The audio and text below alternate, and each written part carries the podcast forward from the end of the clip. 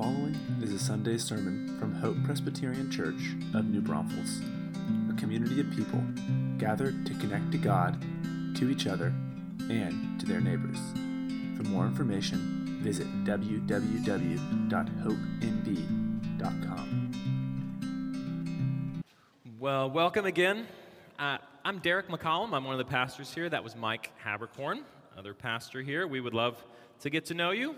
And if you're just joining us, we are actually still kind of uh, toward the beginning of a series we started a few weeks ago in the book of Nehemiah. Nehemiah is an Old Testament book recounting God's people who have been in exile for quite some time, and Nehemiah, who's grown up in Persia, traveling back to Jerusalem to help rebuild the city's wall. And Nehemiah is really a book about renewal. Renewal. You'll hear, in fact, in the passage that I'm going to read, the word repair repeated over and over. And that word repair gives us a wonderful hint, actually, of what God is doing in the world. Jesus actually said that his main purpose was to renew all things, make all things new our hearts, our relationship with him, and his good creation. So keep that in mind as we read. If you've got a Bible, you can open it up to Nehemiah 2. We're going to kind of bounce around a little bit in these passages. Uh, it's probably easier this today to follow along on the screen. Also, just so you know, there's a lot of Hebrew names in this passage, so just buckle up because it may be a little bit bumpy. All right, here's God's word from Nehemiah 2 and 3. Then I came to the governors of the province beyond the river and gave them the king's letters. Now the king had sent me with officers of the army and horsemen. Then I said to them, You see the trouble we're in, how Jerusalem lies in ruins with its gates burned. Come, let us build the wall of Jerusalem that we may no longer suffer derision. And I told them of the hand of my God that had been upon me for good, and also of the words that the king had spoken to me. And they said, Let us rise up and build. So they strengthened their hands for the good work. Then Eliashib, the high priest, rose up with his brothers, the priests, and they built the sheep gate.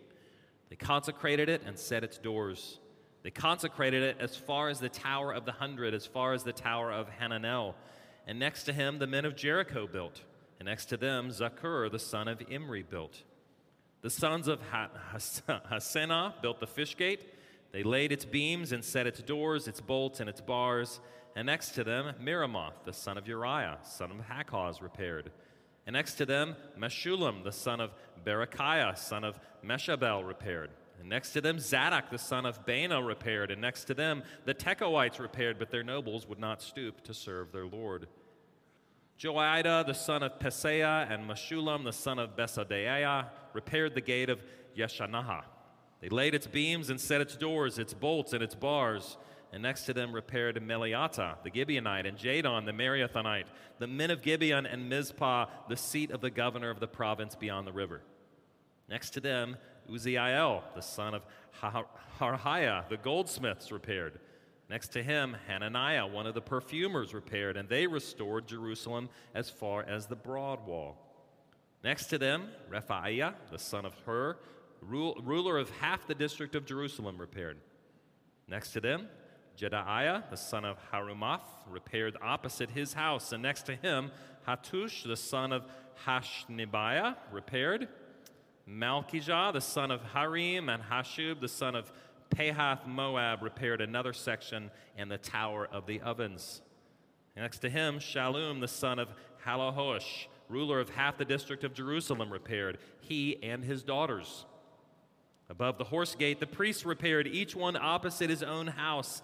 After them, Zadok the son of Immer repaired opposite his own house. After him, Shemaiah the son of Shecaniah, the keeper of the east gate, repaired. And after him, Hananiah son of Shelemiah and Hanun, the sixth son of Zalaph, repaired another section. After him, Meshullam the son of Berechiah repaired opposite his chamber. After him, Malchijah, one of the goldsmiths, repaired as far as the house of the temple servants and of the merchants opposite the muster gate, and to the upper chamber of the corner. And between the upper chamber of the corner and the sheep gate, the goldsmiths and the merchants repaired. The grass withers and the flower fades. And let's pray. Father, we're grateful for these words, even as hard as they are to pronounce. We're grateful for your word, which pierces bone and marrow. We ask, Lord, that even now you soften our hearts and you open our eyes and our ears, that we might hear and see and know you, and that in knowing you, we might come to love you more. We pray in the name of Jesus. Amen. Last, uh, last weekend, my son Anderson and I got a chance to go to the Texas Wyoming football game, had a blast. And if you're a football fan, uh, really of any kind, but especially, I think, if you attend high school or even especially college games, you know the incredible experience of singing with like 100,000 people around you singing something like a fight song or an alma mater, and everybody in this huge stadium is just ringing out with these words, singing together. It's really a fascinating and unifying experience, isn't it? To be able to sing kind of these words together in community. And of course, there, there are not very many places where we really do this in our culture, are there? I mean, it's really either football or concerts or church. But singing together is a, a deeply transformative experience. But you know, as, as great as it is to sing, you know, in a football stadium, uh, I actually really love listening to singing in harmony. Uh, I was in choir in high school, and our choir would some, sometimes sing pieces in eight part harmony, eight parts. And our choir director would he would rehearse us each individually, right? And so you'd only hear the individual parts first. And if you hear a, an eight part harmony song and you just hear like the tenor two part, or the soprano two part or the bass part, if you hear it alone, it's not all that exciting. It really doesn't sound all that good. But if you hear them together, and all of that lush harmony just woven together in this incredible, rich, and beautiful tapestry, man, it is just transformative. It is overwhelming. And I think that's actually a great picture of what's going on here, if you can get over all of these difficult names, in Nehemiah chapter 3 is that there is the beautiful diversity and unity of the harmony of this song going on together. When you listen to harmony singing, you're hearing the diverse parts all sung together in harmony to make something that's beautiful, that's much more than the sum of its parts. And that's what we're really seeing here in Nehemiah 3. We're seeing the diverse unity of God's people working to accomplish God's mission. So let's kind of take that apart a little bit and look at what I mean by a diverse people. Well, first of all, you heard me try and pronounce a lot of names, didn't you? And by the way, I skipped a large chunk of chapter 3 just so I wouldn't have to read any more of those names that I'm sure I butchered. And even though I skipped a large chunk of those names, we still got so many people. What Nehemiah, I think one of the things he wants to tell us is that there were a lot of people involved in this building project. And by the way, even though I skipped some, really, even though the, all of the ones that are listed is probably not everybody who worked on it. This is a list that's probably compressed in some way. When oftentimes historians and biblical historians tell stories of things happening, they will include details, but that doesn't mean that all of the details are all included. I mean, if I told you about that football game we went to, I could say, listen, for the first three quarters, it was pretty boring and it was kind of tough. And then running back from the home team broke off a long run in the fourth quarter and it kind of broke open from there. That is a true assessment of the game, but I didn't tell you what play they ran with three minutes left in the third quarter when it was third and three, did I? Because I don't need to tell you. I've compressed it. And in the same way, actually, we're probably getting a bit of a compressed version even of all of the people who worked on this wall.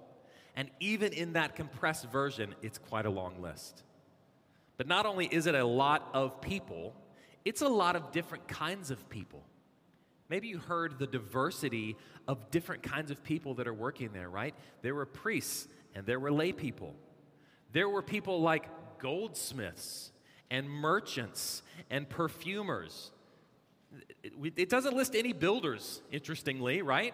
It's all people who have different jobs, who are actually giving of their time to join in to this work of building the wall. And again, probably com- compressed. Those are probably not the only tradespeople who are involved here.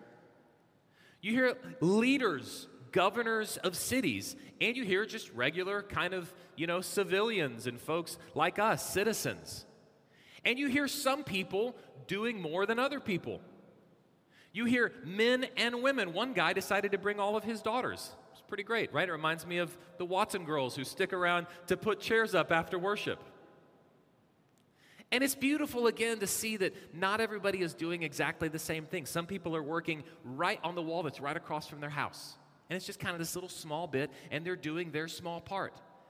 And then some people are actually working on a big piece of the wall. In fact, some folks, like the Tekoites, come from a different town. That's a small town outside of Jerusalem. They come in actually to help build the wall.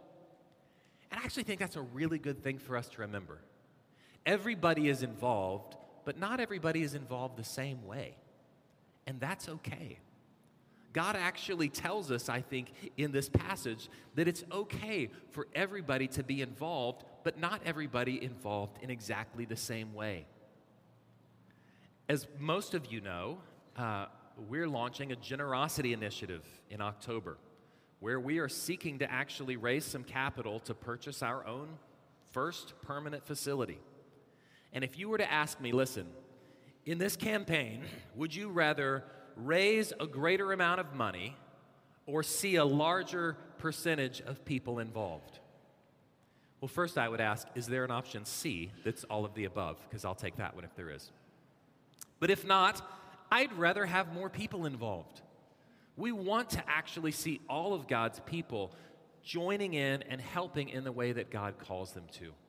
There's a beautiful diversity to what's going on in this passage, and there is a beautiful diversity in what God has called us to as a body. There's a beautiful diversity in the body of Christ. The church should be a place where we see people engaging in different ways, where we see many different kinds of people, where we see people serving in the ways that God has enabled them to serve, where we see all kinds of men and women and different races and cultures come together. In fact, that's the vision that we get in Revelation is all of the world and all of the nations coming together as God's people to love and serve and worship him. It's a diverse place. It's supposed to be a diverse place. But it is also a united and unified community. God's people are not only a diverse community, we are meant to be a united community. And that word community, I think, is just so powerful here, and it's something that we, um, that we think so highly of in this church. If you're part of our DNA class, you've, you heard me teach on it just this last Sunday, and it's one of our core values here at Hope, is that truth experienced in community produces change. Truth experienced in community produces change, and it produces change in us as individuals, it produces change in us as a community, and produces change actually in the world. In fact, not only is your walk with God, your own discipleship role, not only is that a community project, but God's project of redeeming the world is also a community project. He has called a people together to partner in some way, some crazy, mysterious way. God has said, I'll use the broken people to help put the pieces back together again. Isn't that amazing? God has called us to be part of His mission. And what we see happening here is all of these diverse people coming together in a unified way to gather around the mission of loving and serving God by building this wall together. If you know anything about bees, it's kind of like that. All of the thousands, there may be more than 2,000 or so worker bees that are all part of a beehive, and they all have individual jobs. They're all given kind of little bits of this little honeycomb that they are to build or to take care of the young ones or to go and get food and give it to the queen. And they all, for some crazy reason, know all of their own individual jobs and they all do them. Because they all also know that the way that they, as individual bees, are going to live is that they, as collective bees together, are going to work to protect the whole hive. Or think about a body, right? This is actually one of the Bible's most favorite ways of talking about the church is that we are a body. Uh, there are 78 organs in the human body. In, in each of your bodies, you have 78 different organs, and they're all working together for the same goal. There are some 200 different kinds of cells at work within us. And of those 200 different kinds of cells, there are 30 trillion individual cells in a human body. The trillion with a T. 30 trillion cells that are all working for one purpose, and that is you, to keep you alive and well. And the Apostle Paul actually uses this analogy to talk about the church. Listen to what he says in Ephesians chapter 4. The whole body, joined and held together by every joint with which it is equipped, when each part is working properly, it makes the body grow so that it builds itself up in love. That's what's supposed to happen in the church. That diverse group of people, like those 30 trillion cells in a human body, are all working together as a unified community to build up the church in love and to grow closer to the Lord. I read something that came across my, my phone kind of feed, my news feed yesterday, uh, talking about this loneliness epidemic amongst men, and especially amongst fathers.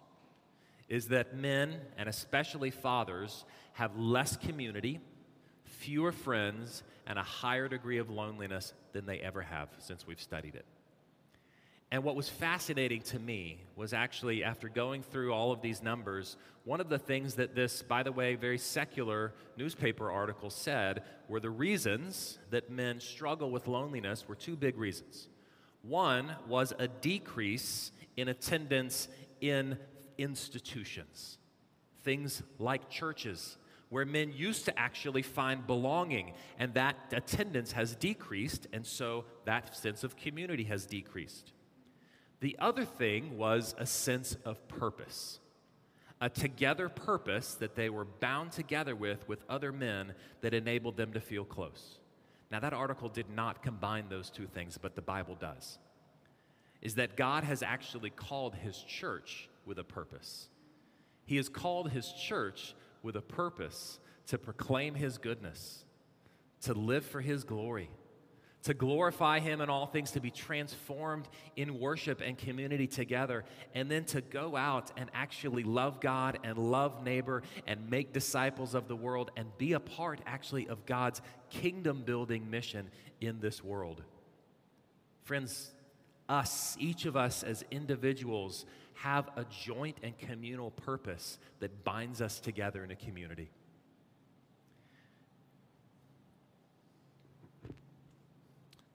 Let me just, sorry about that. That community piece, I think, is so important as well in, in what really is um, highly individualistic society you know, that we all grow up in. And even, even, if, even if you grew up 50 years ago, you still grew up in a highly individualistic society, right? And we are trained that we are to go out and make a name for ourselves.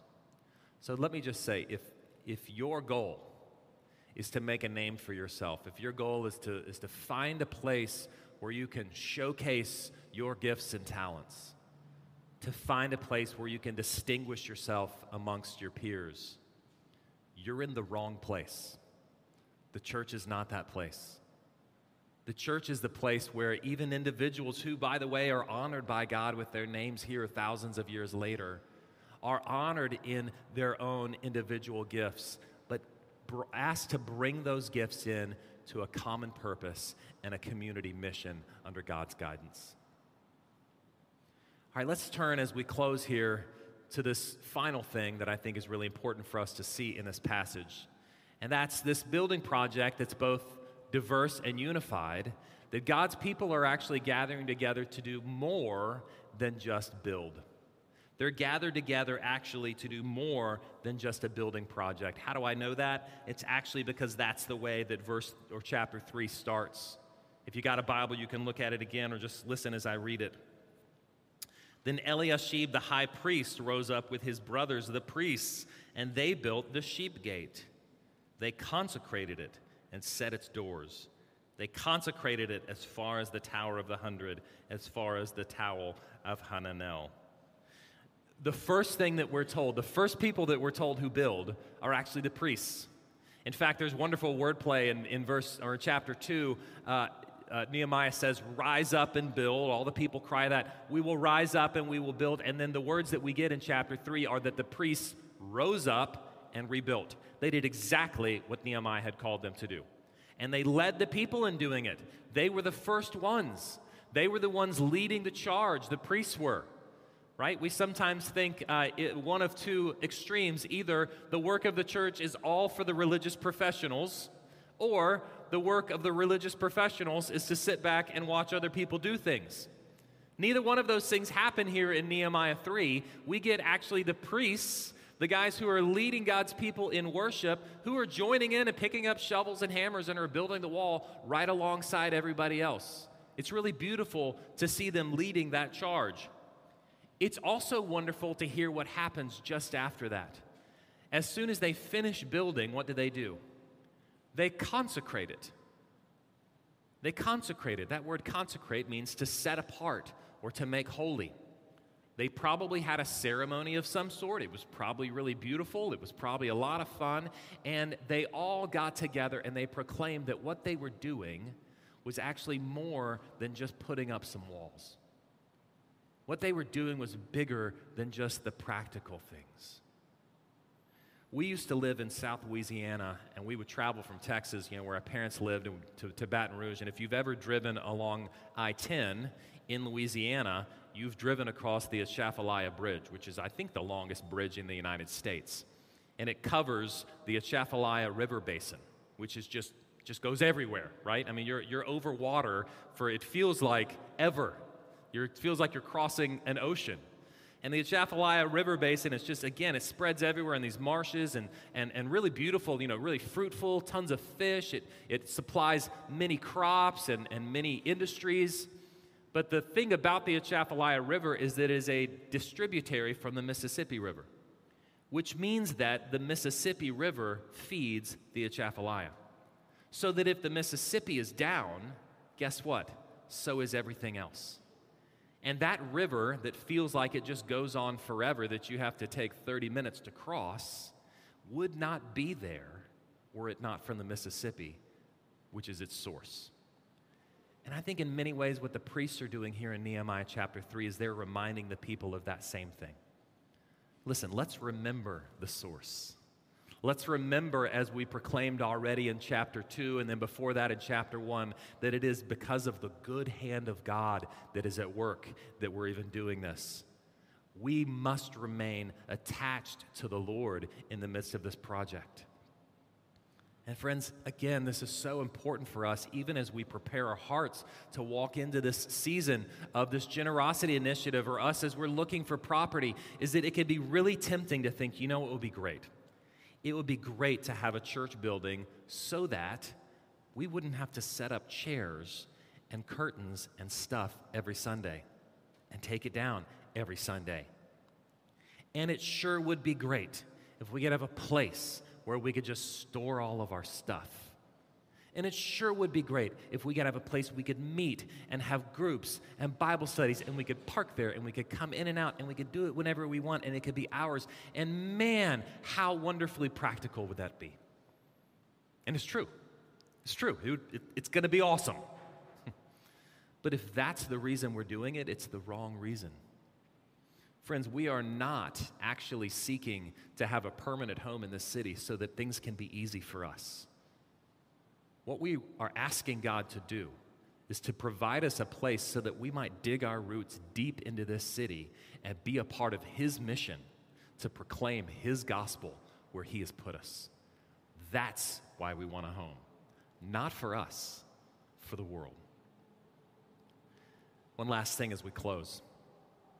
Maybe you noticed the person leading the charge, he's not even just a regular priest, is he? He's called the high priest.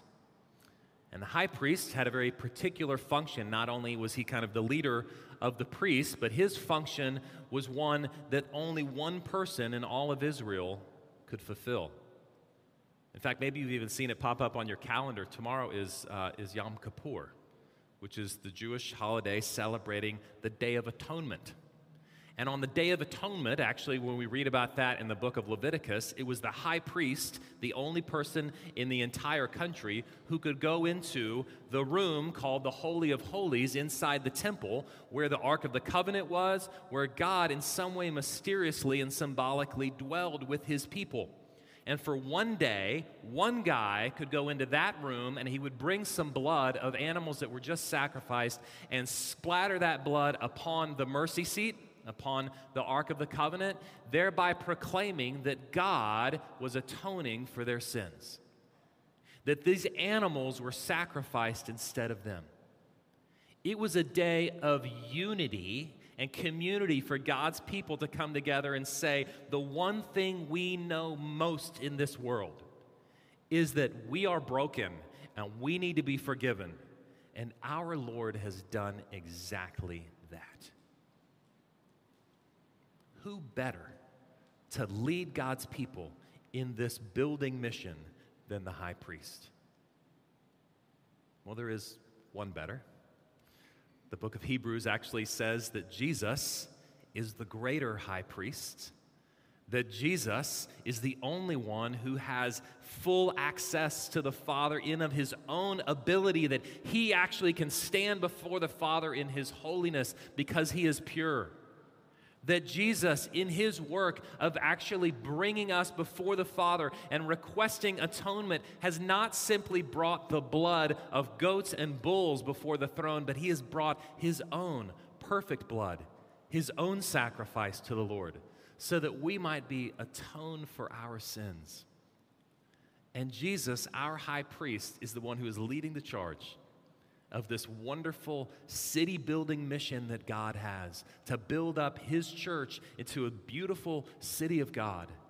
That Jesus is putting His hand to the plow, and that Jesus, by His own work, is sanctifying His people. Friends, it is because of Jesus that we can take up the work of being a part of God's mission. Here, gathered as a people scattered where you are in your own homes and your own vocations and your own families and your own friendships. Together, a diverse and unified body, joining in under the leadership and guidance of our King to build his kingdom together. Will you pray with me?